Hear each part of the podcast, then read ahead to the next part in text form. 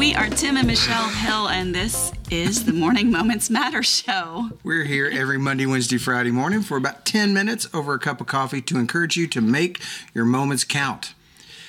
Today, we're talking about taking responsibility for our choices and that we probably have some things in our life and we need to take responsibility for. Or that so, we need to choose to take responsibility we need to for. Cha- yeah, that's a choice.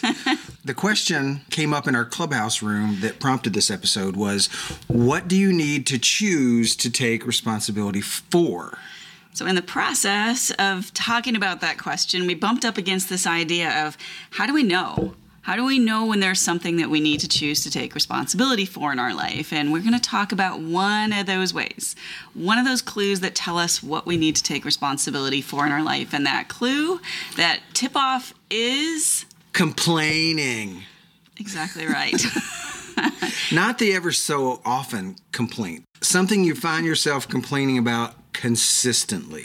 So let's talk first about complaining. There's three kinds of complaining. I bet you didn't realize that, but there are three kinds. And the first kind whining what? No, that's a the subset. F- the first kind, we kind of disagree about whether this complaining, not with each other, but with the research. It says that this is called instrumental complaining, and this is less than 25% of the complaints that happen in the world. And this is where you're actually looking for a solution. So while it might technically be called complaining, I don't think about it that way, and you probably don't either. This is a really solution oriented statement, and the next two are not. The next two are what we really think of complaining as. First, we have chronic complainers. They will ruminate on problems, and that's when you just turn something over in your mind over and over and over and over, like this never ending loop. And they focus on setbacks over progress. And some research suggests that making a habit of this kind of complaining can actually rewire your brain so that the particular thinking that you're doing becomes completely ingrained. And so as you do it more, you'll continue to do it more. So if you do it, you'll keep doing it, and that will just lead to keep doing it and keep doing it. And so it's one of those slippery slope things. You start and you're likely to make a habit of it. Get into a rut. Yeah. So the third type is what we are all familiar with the ever popular venting. Now, venting is when you're expressing emotional dissatisfaction, and basically, what we're really doing is looking for attention and validation. So these last two, the chronic complaints and the venting, are not healthy. They increase our stress. Studies show that they do not make the listener feel any better.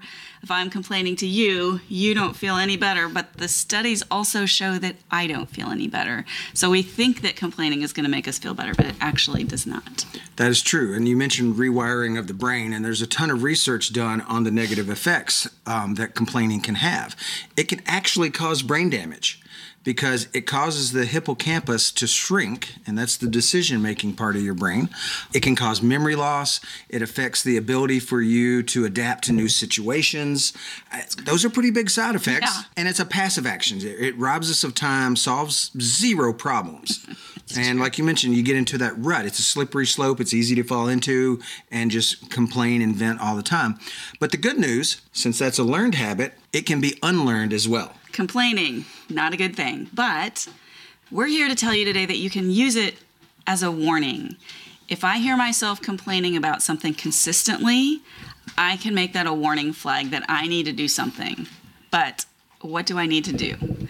We're going to talk about two different situations. And the first one is that I'm complaining about something that I can actually control, something that I can do something about. I need to then make a choice. I can either do something about it or I can choose not to do something about it. But it cannot sit in the complaining zone anymore. So here's newlywed game time. Get to know the newly newlyweds. I'm not sure if this is a great example, but it's the one that came to mind.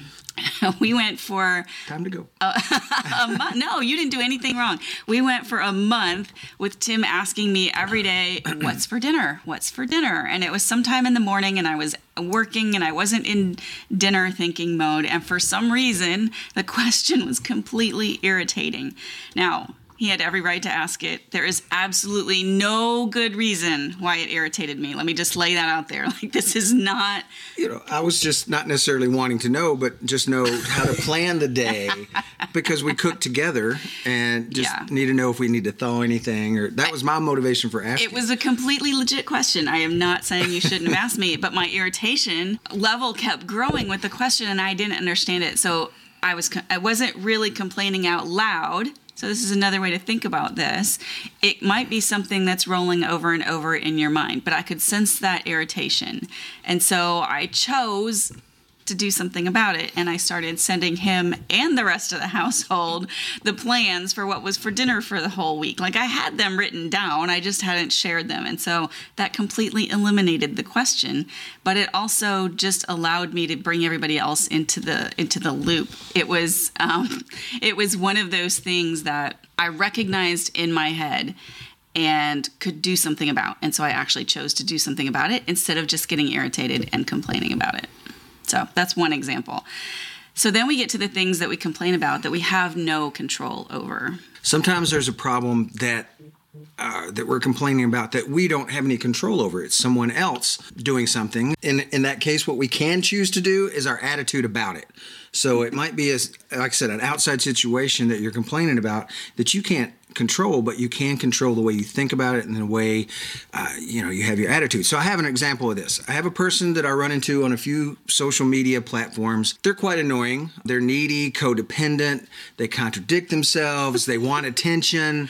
Um, I've complained to Michelle about them a lot, so much that they bug me. I've started discounting what they say, and I tune them out. I won't go into that too much anymore Yeah, because this isn't judgmental at all. and that's that's part of it. But you know, what good is all my complaining doing about them? Absolutely nothing. So what I can do, I could cut them out, stop all contact with them. That's perhaps the easiest, but not really the best way to, to handle that. So I'm trying to change my attitude about them. I have no idea what's going on in their household or their work or whatever. I'm just seeing a little sliver Yeah. of them. I can be more empathetic. I can try to see and know where they're coming from. I can be less judgmental, like you say, show them some grace. Try to find a silver lining. You know, there's a po- something positive that's going on without letting my complaining and irritation taint the good things that they are saying. So, all these things are ways that I can change my attitude about it and focus on a solution to get out of that middle rut of complaining about them. And as I mentioned earlier, this complaining is a learned habit, so I'm trying to unlearn it, and it's a work in progress. Okay, this is what happens if you stop talking. I need to talk, right? Right. Oh, It's- that's it's a how it back goes. and forth. Got Back it. and forth. Okay, so change is always a process, and you've chosen to take responsibility not for the problem because you can't do anything about that, but for your attitude. Right. So today's to go cup takeaway is another self-awareness exercise. So begin to notice what you're consistently complaining about.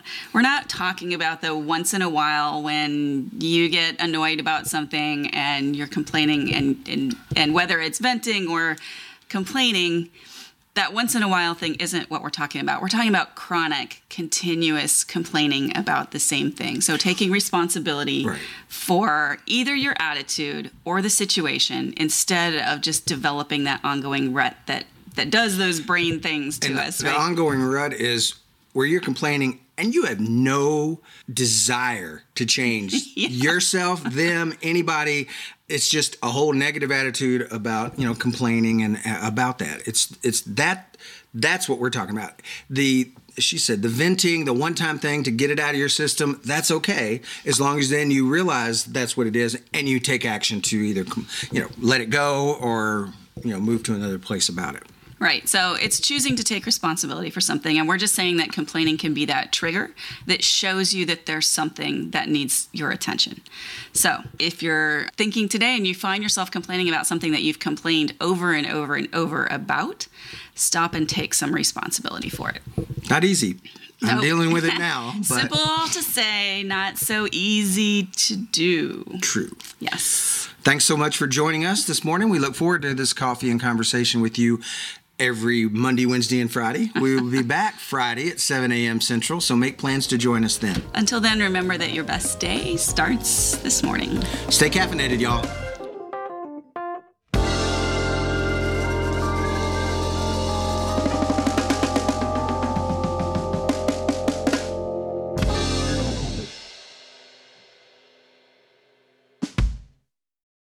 Good morning, sunshine. Let's complain. I'm not complaining. You're complaining. The sun is too bright. The sky is too blue. I'm too happy. Where's the. That is ineffective complaining. right. Not the ever so often complaint. The the once every so often complaint. Like I said, apparently I'm I'm a, in a groove It's there. a repeatable day. It's a repeatable day. It's a repeatable day. As you do it, the, you'll. okay, my brain just shut off. Obviously, that was not in a correct loop. From I can be less judgmental, ju- judgmental, uh, judgmental, uh, judgmental.